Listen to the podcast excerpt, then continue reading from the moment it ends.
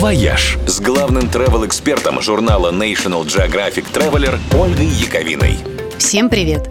Нынешняя суббота в мире объявлена Международным днем леса.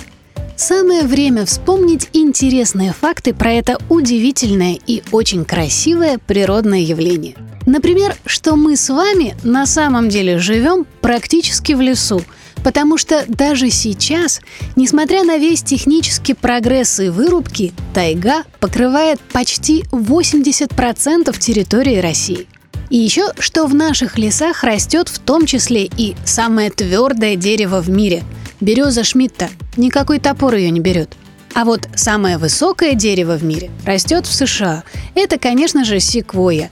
Нынешняя рекордсменка ростом 111 метров, то есть почти как Исаки в Питере – Иногда леса бывают очень необычными.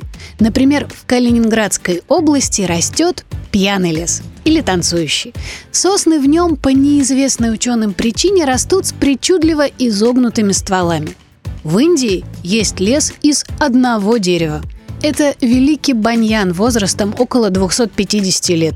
Его главный ствол сгорел и сгнил после попадания молнии, и теперь дерево выпускает все новые и новые вегетативные отростки. И их уже столько, что диаметр этой, с позволения сказать, кроны уже составляет более 330 метров.